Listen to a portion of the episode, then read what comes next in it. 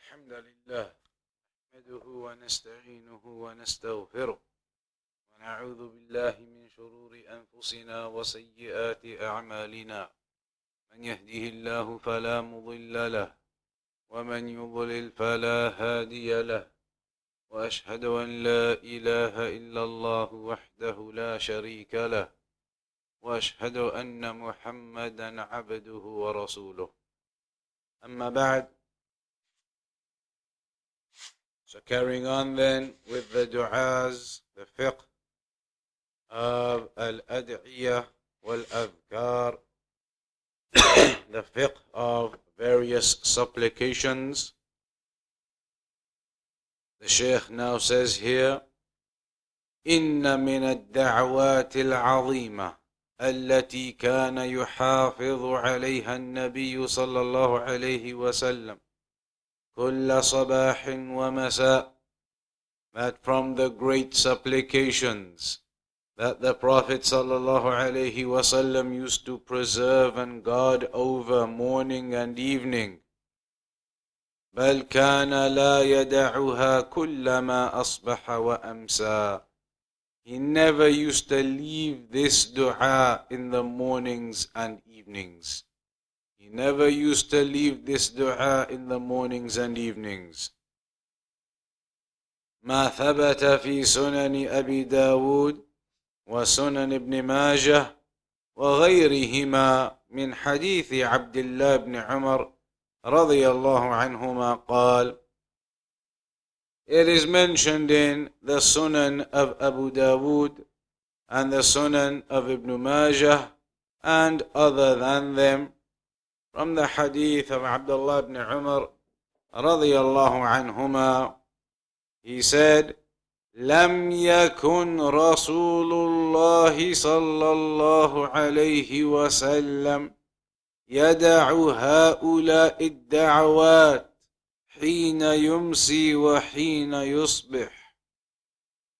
That the messenger of Allah صلى الله عليه وسلم never used to leave these basically supplications, never used to leave these supplications in the evening and in the morning. Meaning, he always used to say this in the morning and evening. And that is, Allahumma inni as'aluka al-afiyah في الدنيا والآخرة. اللهم إني أسألك العفو والعافية في ديني ودنياي وأهلي ومالي. اللهم استر عوراتي وآمن روعاتي. اللهم احفظني من بين يدي ومن خلفي وعن يميني وعن شمالي ومن فوقي واعوذ بعظمتك ان اغتال من تحتي This dua now will go through it section by section, the meaning of it. The beginning of it, the Prophet ﷺ began by asking Allah for al-afiyah in this world and in the hereafter.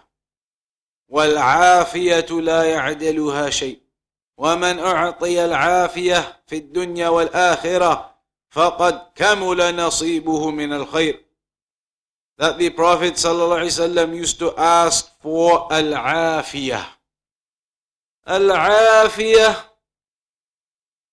It is, in essence, safety and security. To be in a state of safety and security and good health and be in a state of overall goodness in your affairs. Al-afiyah. And that's why it is mentioned in Sunan at-Tirmidhi from Al-Abbas ibn Abd al-Muttalib, the uncle of the Prophet sallallahu alaihi wasallam, he said, قلت يا رسول الله I said, O Messenger of Allah, علمني شيئا أسأله الله عز وجل. Teach me something I can ask Allah. قال, the Prophet ﷺ said, سل الله العافية. Ask Allah for al-afiyah. To be in that goodness and safety and security in this world and in the hereafter. فمكثت أياما ثم جئت فقلت So then Abbas he says I remained a few days and then I came And said O Messenger of Allah teach me something I can ask Allah يا رسول الله علمني شيئا أسأله فقال لي يا عباس يا عم رسول الله سل الله العافية في الدنيا والآخرة So the Prophet ﷺ said, O Abbas, the uncle of the messenger, ask Allah for al-afiyah, for that goodness and health and safety and security in your affairs in this world and in the afterlife. For that preservation, you could say, preservation of your affairs and yourself in this world and in the hereafter. also, it is mentioned from Abu Bakr as-Siddiq رضي الله عنه أن النبي صلى الله عليه وسلم قال سلوا الله العفو والعافية فإن أحدا لم يعط بعد اليقين خيرا من العافية Ask Allah Ask Allah for al-afiyah and for al-afu. Al-afu meaning forgiveness for your sins. Al-afu that you are forgiven for your sins, they are concealed. Your sins are concealed and forgiven and overlooked. Al-afu mahwu dhunub wa satruha that your sins are erased and concealed. Wal-afiyah هي تأمين الله لعبده من كل نقمة ومحنة بصرف السوء عنه بصرف السوء عنه ووقايته من البلايا والأسقام وحفظه من الشرور والآثام So العافية it is that safety and security Allah gives to His servant from all trials and punishments to divert evil away from that person, to divert trials and illnesses and diseases away from that person, and to protect him from all evils. That is al afiyah. That is the afiyah.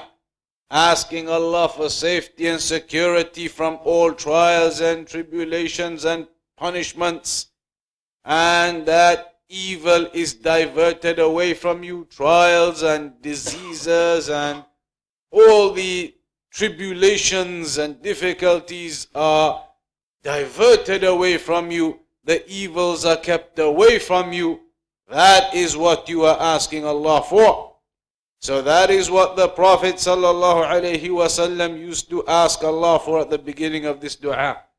Allahumma inni as'aluka al-afiyah في الدنيا والآخرة that oh Allah I ask you for al-afiyah in this world and in the hereafter that safety and security from Allah from the evils and the trials and the punishments and all of that from the evil affairs asking Allah to give you safety and security from those matters وقد سأل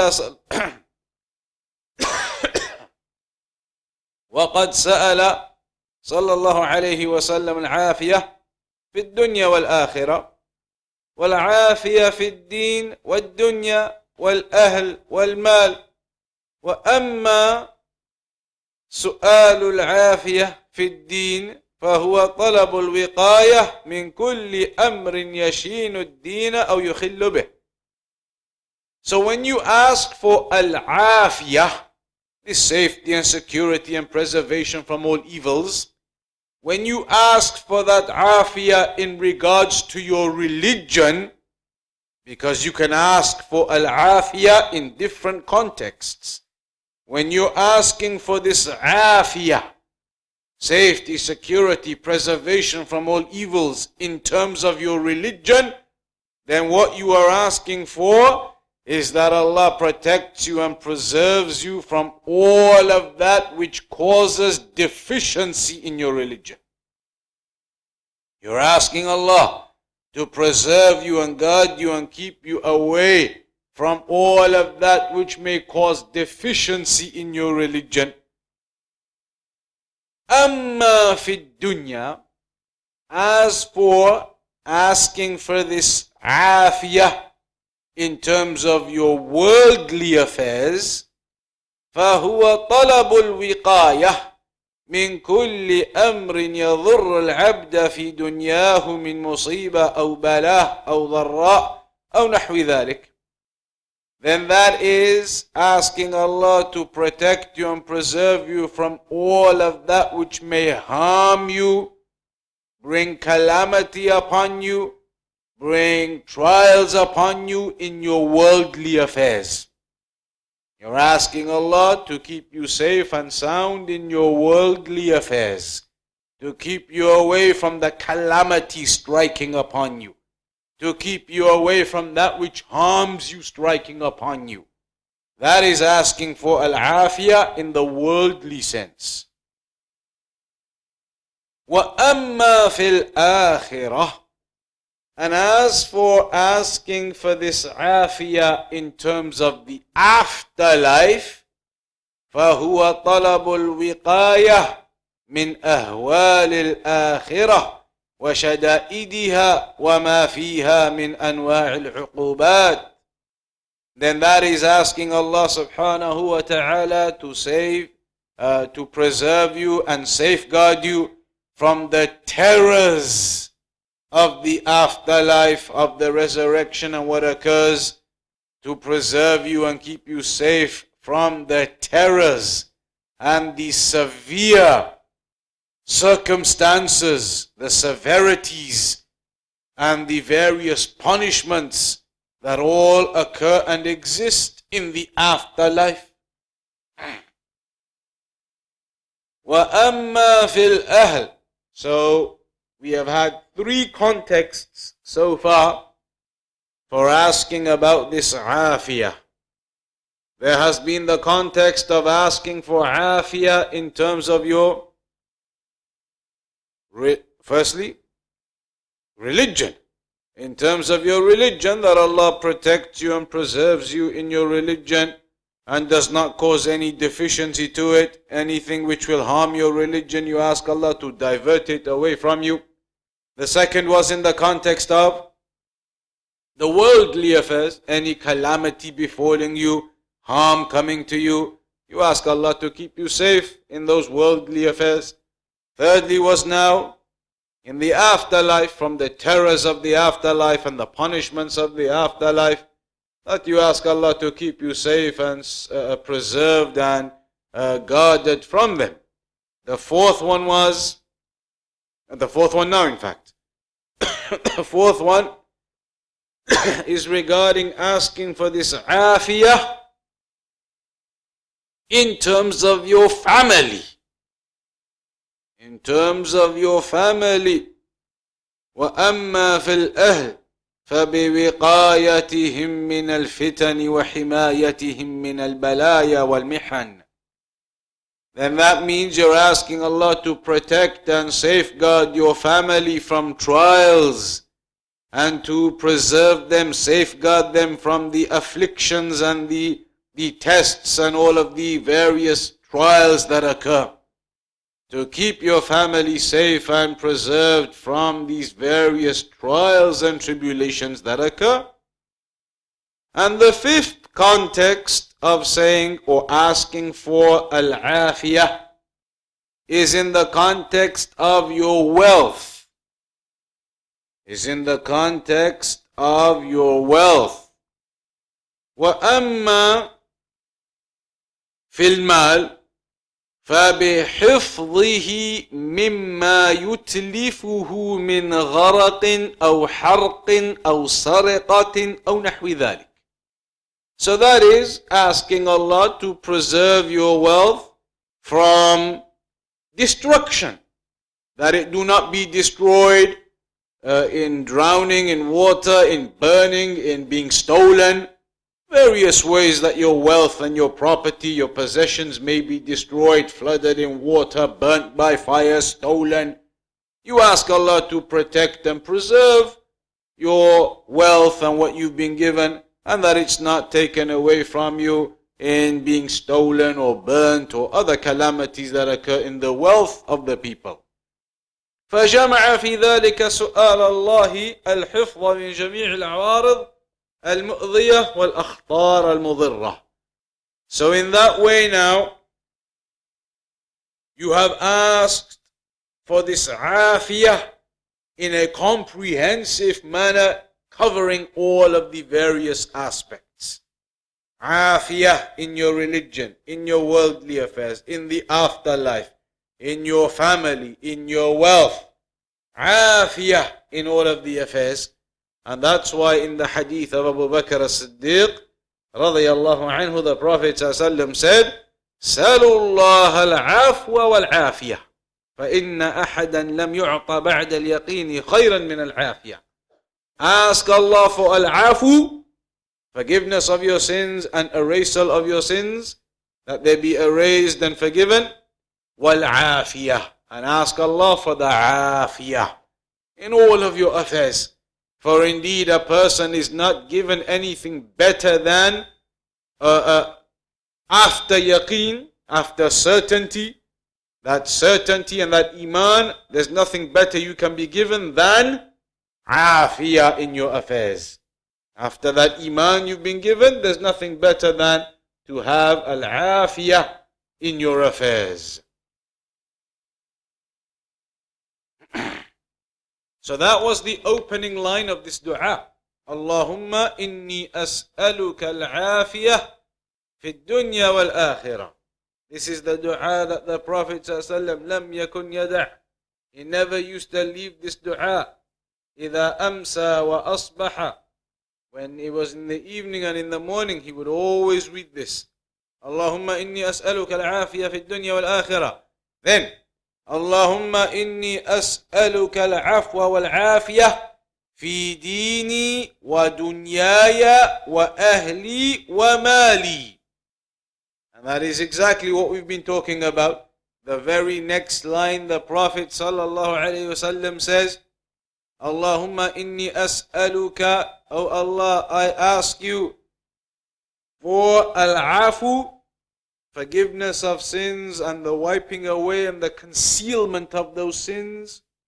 Wal-afiyah, is preservation in my religion, in my world, in my family, in my wealth. All of those areas mentioned there, in my religion, in my worldly affairs, in my family, in my wealth. Four of those affairs mentioned there, asking Allah for al-afiyah in those affairs. Allahumma astur awrati. In the next line, Allahumma astur awrati.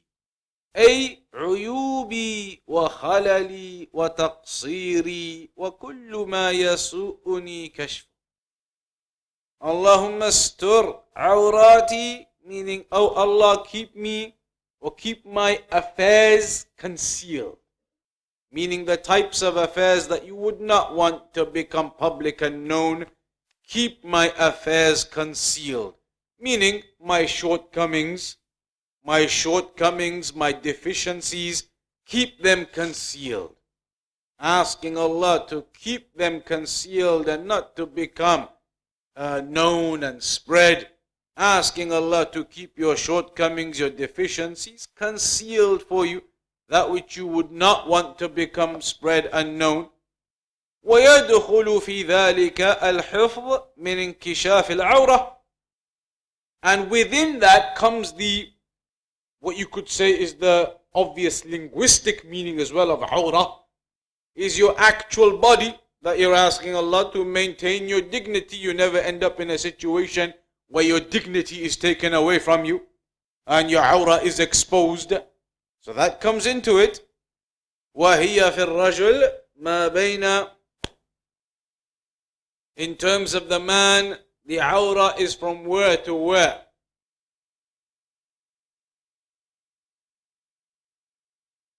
navel to the knee, belly button to the knee, ما بين السرة السرة إلى الركبة from the belly button, the navel to the knee. وفي المرأة and the woman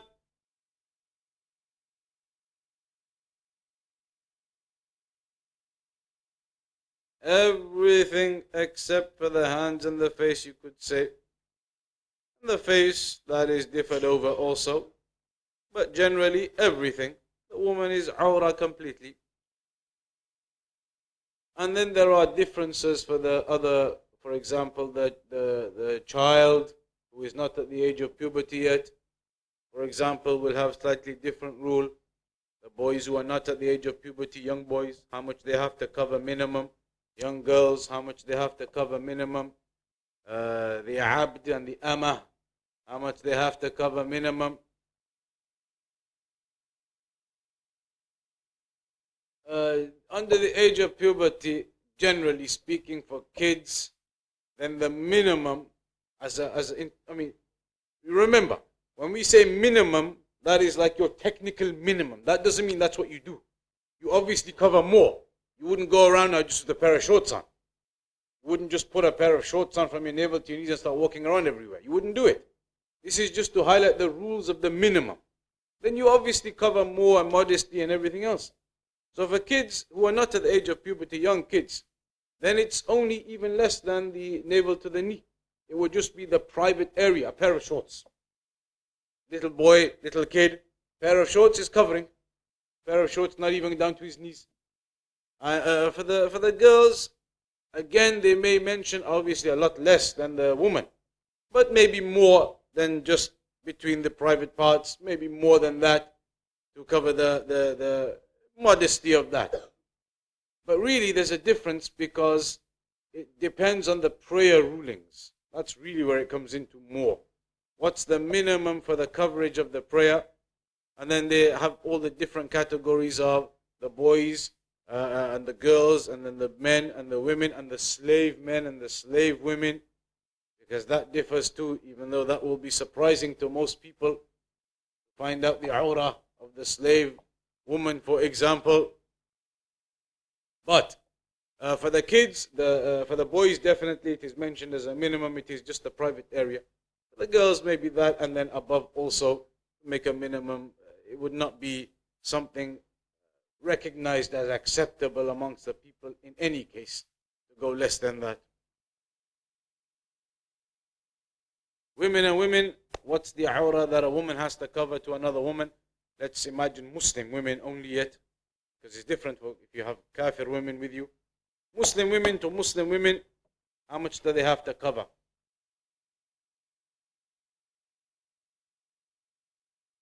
So, when women are amongst themselves, Muslim women sitting with themselves, have some gatherings, some whatever, they are allowed to uncover the wudu body parts. They can uncover the wudu body parts. That's it. Yeah, so the hair, that's within the wudu body parts, the wiping of the hair. So the hair can be out, face can be out, all up to the neck, everything, all of that head area, face area can all be out. Arms can be exposed up until elbows. Not really short dresses with all of the arm exposed. Wudu area is only up to the elbow. Uh, from the feet up to the ankles, not some like skirt exposing more than that.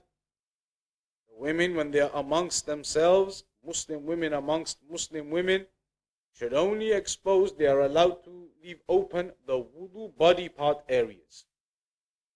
All of the face, the head, everything, the hair, head, everything, arms up to the elbows, can have some sort of dress or garment which leaves the arms open, and down the dress that goes up to near the ankle area, and not short dresses, not from the top short dresses where all the arms are exposed and the top of the chest and everything. That is not correct. It is a mistake. Mistake sisters make thinking that when you are just with Muslim women, that you can wear whatever you want. That is not really what the scholars have mentioned at all. In fact, all of the scholars, from the modern day scholars, Sheikh Fawzan, Sheikh bin Baz, Sheikh Al Uthaymeen, Sheikh Al Albani, all of the big scholars have said exactly what we just said there now. That was their statement. They've all said that same thing. Only the wudu body parts. And they have mentioned, all of these major scholars, they've mentioned women should not wear tight clothes when they are amongst themselves. It is a big mistake now. Women think you can wear whatever you want if you are just sitting with other women. Tight clothes exposing the, the figure. That is not suitable. And the scholars, they spoke about it in detail. Exposing the figure, exposing the bosom, exposing other areas in the shape of it, not befitting and suitable at all. It's a mistake. Women think it's okay when you're amongst other sisters. So they'll dress as they dress in the, the Western types of garments you have. The scholars they've mentioned, these scholars whose names we mentioned, they said this is because of the influence of the Western society. And the Sahabiyat, the female companions, were never like this now how the women are today. So it's something to be uh, to take attention and to to, uh, to be aware of.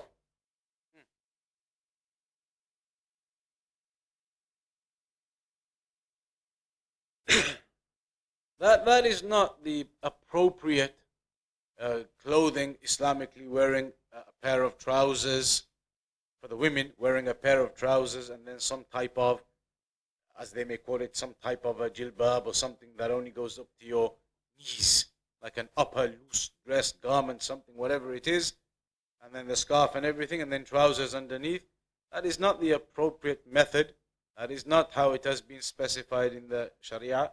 Because remember, covering the aura, there are two aspects to it. It isn't just about covering the body, there is a second aspect to it. It is also about covering the shape of the body. The shape is aura. It's not just the body itself. You can't just say, okay, I got some jeans on, I got some top on, you can't see through, you can't see my body, i have covered the aura. If the shape can be seen, which obviously with pants, trousers, the shapes of the legs, etc., can be seen. If the shape of the body can be seen, then your aura is not covered. Aura is two things covering the body itself, meaning you cannot see the skin. Garments are covering your skin, your body. But on top of that, the loose garments, so that your figure and your shape and your physique, that is not seen either. So imagine now somebody wore some very tight clothes. Tight clothes like you know uh, the lycra shorts the cyclists and these types of people wear. If you wore one of those from the navel to the knee, that isn't covering your aura. You say, but it is. Can't see through. You're right, you can't see through, but it isn't covering your aura because your aura can be seen the shape of it clearly. So it's not just about covering the ability to see the aura, it's covering the shape of the aura too. That's both things in the aura. People make a mistake thinking it's just about not being able to see through. Well, in that case, the, those kinds of lycra shorts and everything, they would be permissible. Just wear those and walk outside. Haram. Don't cover your aura because the full shape of your areas and private areas, all of it exposed if you wore something like that. So the aura, two parts, covering the actual body parts, the skin you can't see through, and covering the shape of that area. That's why tight pants and trousers are not permissible. Men as well. This, this, everything what we said now, this is men and women. Men and women. Cover the aura and cover the shape. So that's why it's not permissible. Tight jeans, tight trousers, tight pants, tight joggers, any tight clothes, even the tops. Tight shirts and things that are going to go down and expose below the navel, the shape of your body. Exposing the shape of your body like that, it's a deficiency in the aura. That's why a person has to make sure, I mean, trousers, pants, they're allowed but yeah, for the men outside, but you have to wear baggy ones that are not going to show the shape of your body. And These days, the problem is, I forget these days, I remember in 2000, 2001, 2001, 2002, last time I went to the shops to buy pants. Not even a joke. 2001, 2002, I remember I was looking for some baggy pants. Those days I was finding it hard to find anywhere. Those days I remember, too, I used to live in Manchester. 2001, 2002, remember going looking, I needed some baggy pants. Big, loose, baggy pants. Everywhere looking, couldn't find anything anywhere. Even in those days, 20 years ago, the fashion was to get tighter and tighter. Now it has become so tight, you can't even breathe now when you put those clothes on. That's the way they design them now. All these 18 years now got tighter, tighter, tighter, tighter. So a person has to be very careful. These are not Islamic clothings. To wear tight clothes like that, it has to be loose. Loose garments that don't show the shape of your body for the men. For the women, of course, they're going to cover fully. They should not be wearing trousers and pants and these types of things outside. They need to have an overall covering garment that does not expose the shape of their bodies, their legs, or anything at all.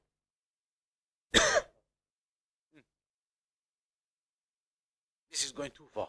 Relating the hair will come to another time. But from here, this section now was about the awrah. The awrah. We're on the dua. Now we're going to fiqh of other things. So the aura here, it was because it said, Allahumma stur awrati.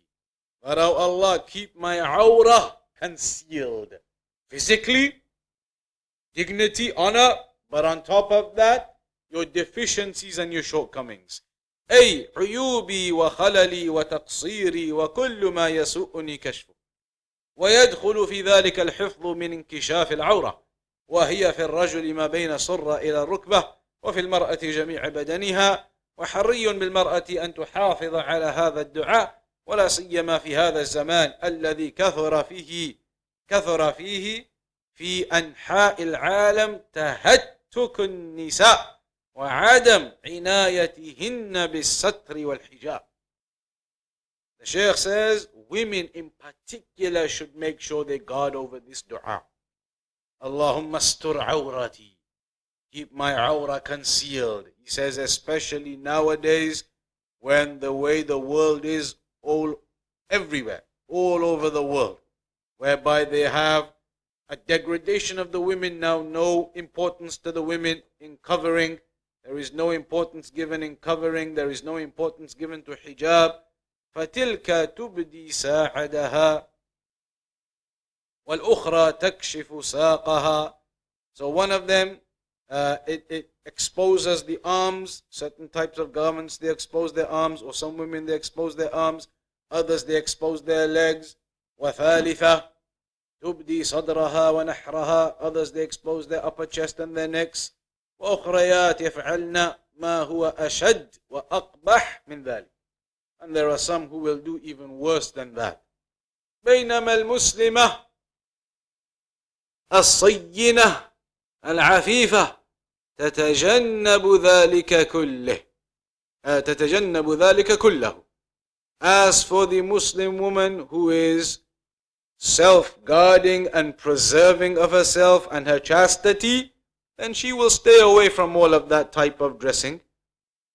وهي تسأل الله and she will ask Allah دائما always وأبدا أن يحفظها من الفتن to preserve her and protect her from these trials وأن يمن عليها بستر عورتها and that Allah bestows upon her to conceal her aura so it is a tremendous dua in that meaning too in the covering of the aura people these days why can they not do it because they are choosing the worldly affairs over their religion. It is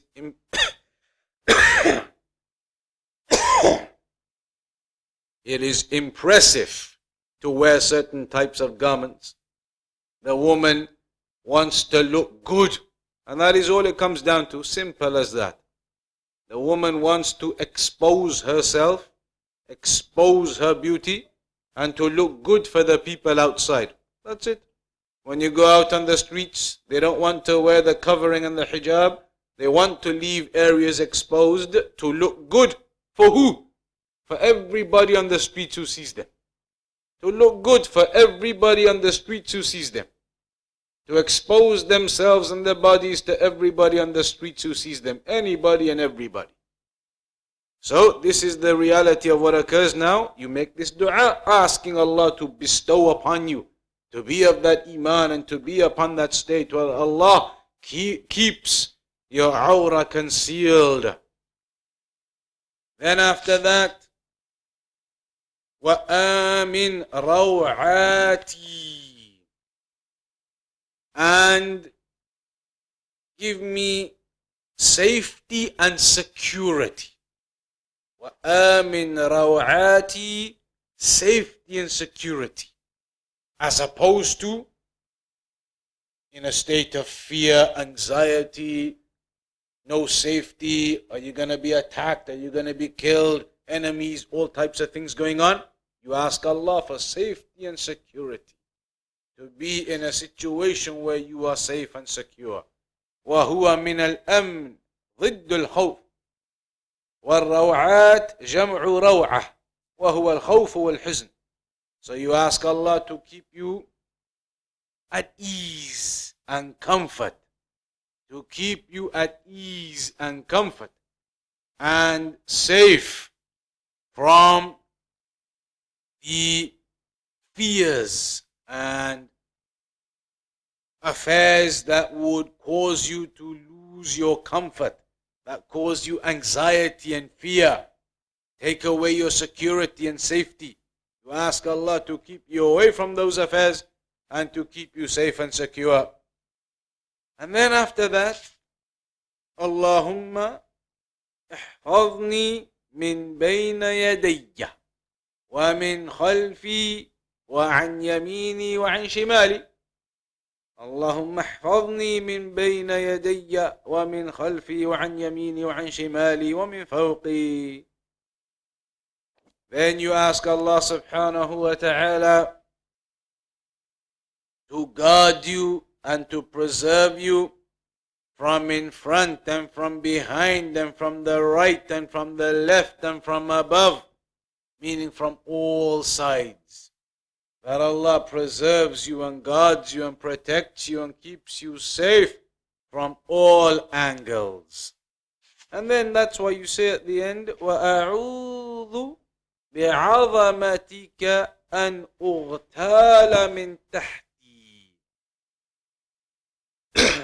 فيه سؤال الله الحفظ من المهالك والشرور التي تعرض للإنسان من الجهات الست.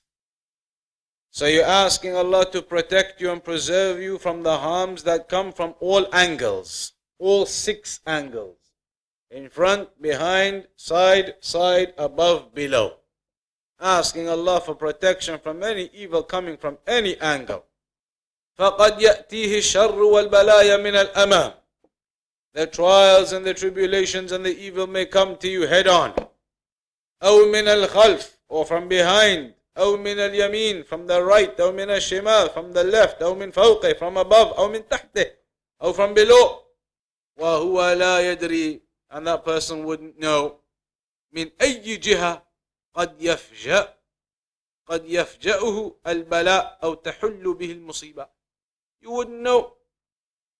Suddenly it comes upon you from here, from there, from here. You don't see it coming. You don't see it coming. Some trial, some tribulation, some calamity befalls you from above, from below, from here, from there. You don't see it coming. Yeah, I understand. This is a, uh, uh, you know, when we used to be in the Medina University, sometimes like this happens. You may be explaining something and a student his hand up, for example, Sheikh, you know, why, why this or why that, something like that. And they used to say sometimes as a joke, إِنَّكُمْ قَوْمٌ تَسْتَعْجِلُونَ You're going, you know, when they say you're running before you can walk, because it's coming. This explanation is going to come right now. About the, because you can see in the dua, it says in front, behind, right, left, above. Then it doesn't just say below, it then gives you the extra وَأَعُوذُ بِعَظَمَتِكَ أَنْ أُغْتَالَ مِنْ تَحْتِي There's an extra line about the below one. It doesn't just come in the list above, uh, right, left, in front, behind, below. It doesn't come like that. It above, right, left, all the others, and then there's a full line about the below one. Why is there a full line about the below one? That we're coming to right now, you'll see here. So he says, فَسَأَلَ رَبَّهُ أَنْ يَحْفَظَهُ مِنْ جَمِيعِ جِهَاتِهِ ثم إن من الشر العظيم الذي يحتاج الإنسان إلى الحفظ منه شر الشيطان الذي يتربص بالإنسان الدوائر ويأتيه من أمامه وخلفه وعن يمينه وعن شماله ليوقعه في المصائب وليجره إلى البلايا والمهالك وليبعده عن سبيل الخير وطريق الاستقامة شيطان comes to you from every angle comes to you from all of the angles to bring about destruction upon you just as it mentions in the Quran ثم لآتينهم من بين أيديهم ومن خلفهم وعن أيمانهم وعن شمائلهم ولا تجد أكثرهم شاكرين that I will come to them from in front and from behind and from their right and from their left and you will not find many of them grateful so shaitan comes to a person from all angles hence the dua here covering all angles asking for protection فالعبد بحاجة إلى حسن أو إلى حسن من هذا العدو you need fortification protection from this enemy وواق له من كيده وشره and a protector from the plots and the plans of the shaitan you need وفي هذا الدعاء العظيم تحصين للعبد من أن يصل إليه شر الشيطان من أي جهة من الجهات This dua gives you that fortification, that protection from the evils of the shaitan from all angles. لأنه في حفظ الله وكنفه ورعايته because you are now under the protection and guardianship of Allah وقوله وأعوذ بعظمتك أن أغتال من تحت Now this section about the attack from below why it was given more emphasis فيه إشارة إلى عظم خطورة البلاء الذي يحل بالإنسان من تحته. This indicates the greatness, the severity of the trials and tribulations that may come from below. The fact that it's given extra emphasis in the supplication shows the extra severity of this angle of trials and punishments, etc., that may come from below. كأن تخسف به الأرض من تحته وهو نوع من العقوبة التي يحلها الله عز وجل ببعض من يمشون على الأرض دون قيام منهم بطاعة خالقها ومبدعها بل يمشون عليها بالإثم والعدوان والشر والعصيان فيعاقبون بأن تزلزل من تحتهم أو أن تخصف بهم جزاء على ذنوبهم وعقوبة لهم على عصيانهم. From underneath you and this has been something that occurs strangely across the world random examples you hear about how the earth may swallow you from below You've heard of, even without earthquakes, even without earthquakes, sinkholes. You've heard about these things about sinkholes everywhere. Walking along, driving along, all of a sudden the earth falls, collapses a huge hole in the middle of the road. So the earth may swallow you up. The, the earthquakes may occur, the tremblings may occur all of a sudden, even with all of their science and everything. These earthquakes happen and thousands still die everywhere even with all of their science and predictions and everything, suddenly the earthquake attacks, strikes with that huge Richter scale uh, measurement, and you see so many people dying suddenly coming to you from below. وَمِنَ الْأَذْ نعم. So that is perhaps the reason why it's given extra emphasis because of the extra level of threat from the various punishments and trials that may come to a person from below from the earth, from the tremors, from the earthquakes, from the earth swallowing you up. Various things may occur, as did occur to the people of the past. How they were swallowed up by the earth and the tremors, etc. Punishment by the earth from below them. So maybe that is the reason also why there's extra emphasis for that section about being protected from the calamities and trials that come from below. So that is the dua up to there. اللهم إني أسألك العافية في الدنيا والآخرة اللهم إني أسألك العفو والعافية في ديني ودنياي وأهلي ومالي اللهم استر عوراتي وآمن روعاتي اللهم احفظني من بين يدي ومن خلفي وعن يميني وعن شمالي ومن فوقي وأعوذ بعظمتك أن أغتال من تحتي This is a dua that the Prophet sallallahu alayhi wasallam used to recite every morning and every evening. Every morning and every evening. It says in the hadith of Abdullah ibn Umar, لم يكن رسول الله صلى الله عليه وسلم يدع هؤلاء الدعوات حين يمسي وحين يصبح. He never used to leave these du'as in the morning and in the evening. Similarly, ومن الأذكار العظيمة التي يجدر بالمسلم أن يحافظ عليها كل صباح ومساء ما ثبت في مسند الإمام أحمد من حديث أبي هريرة رضي الله عنه قال قال رسول الله صلى الله عليه وسلم من قال لا إله إلا الله وحده لا شريك له له الملك وله الحمد وهو على كل شيء قدير من قالها عشر مرات عشر مرات حين يصبح كتب الله له مئة حسنة ومحى عنه مئة سيئة. وكانت له عدل رقبة. وحفظ بها يومئذ حتى يمسي ومن قالها مثل ذلك حين يمسي كان له مثل ذلك. In this narration it now mentions that whomsoever says لا إله إلا الله وحده لا شريك له له الملك وله الحمد وهو على كل شيء قدير That famous dua Whoever says that ten times in the morning, then Allah writes a hundred good deeds for him and wipes a hundred evils away from him. And it is as though he has the equivalent reward of freeing a slave and he will be given protection all day until the evening comes in. And if he then says it again in the evening, he gets all of that again, a hundred rewards, a hundred evils taken away, the reward of freeing a slave, and protection all the way till morning. So that is another one of the common examples of their supplications for the morning and the evening. لا إله إلا الله وحده لا شريك له له الملك وله الحمد وهو على كل شيء قدير To say that in the morning, to say it in the evening. A hundred good rewards, a hundred evils taken away. Both times. The reward of freeing a slave and protection until the morning or protection until the evening.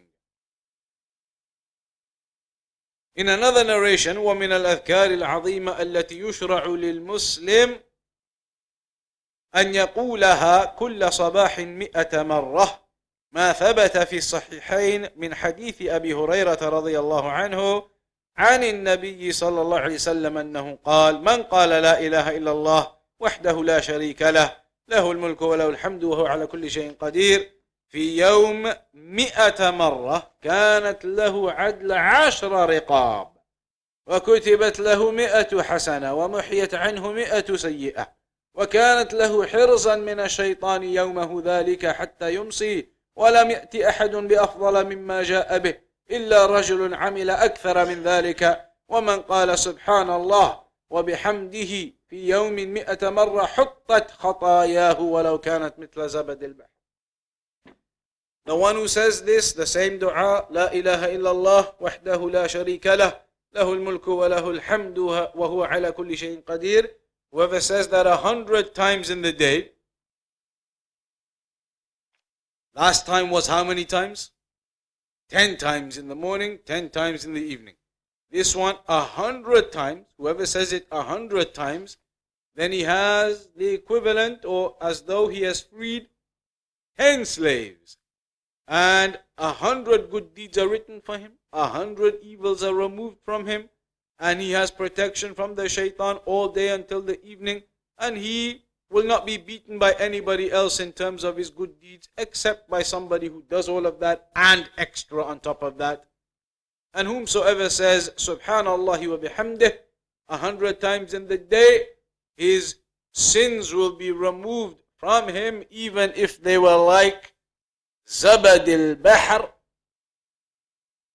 like the, the form, the froth of the sea, like a huge amount. Even if they were like that froth and the foam of the sea, then they would still be removed from him. وفي هذا دلالة على عظم شأن كلمة التوحيد لا إله إلا الله. This shows you the greatness of the statement of Tawheed. You see in that dua the statement of Tawheed. التي هي أجل الكلمات على الإطلاق. The greatest of the du'as and the words from anything else. وأفضل ما قاله النبيون and the best of what the Prophet said ولأجلها قامت الأرض والسماوات because of that لا إله إلا الله the heavens and the earth have been established وخلقت الخلائق والبريات and all of the creations everything these creations have been created for that لا إله إلا الله وأهلها هم أهل السعادة والفلاح And the people of Tawheed, they are the people of happiness and success. والفوز في الدنيا والآخرة and that victory and success in this world and the hereafter of paradise.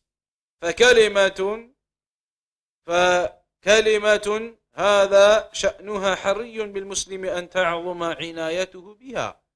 So a word, a statement that has such importance, then certainly a Muslim needs to make sure he gives it a great degree of importance uh, in order to make sure that you are benefiting from that and gaining the rewards of that. That is where we'll conclude at the end of that dua today. Any questions on that? We'll move on to the next one the next time, which is still carrying on with. Now, in particular, these were all du'as you can say morning and evening. Next section, some particular ones for the morning. That's the next section that comes up, some particular ones for the morning.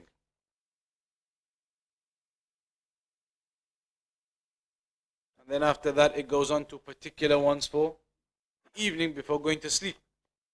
They are the next two chapters. Particular du'as for the morning, and then particular du'as for the evening before you go to sleep.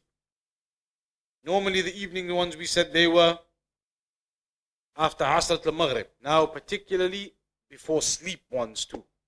They're going to come up in the next chapters. Any questions or anything there then? In that case, carry on next week, same time, approximately 6.45 p.m. inshaAllah ta'ala.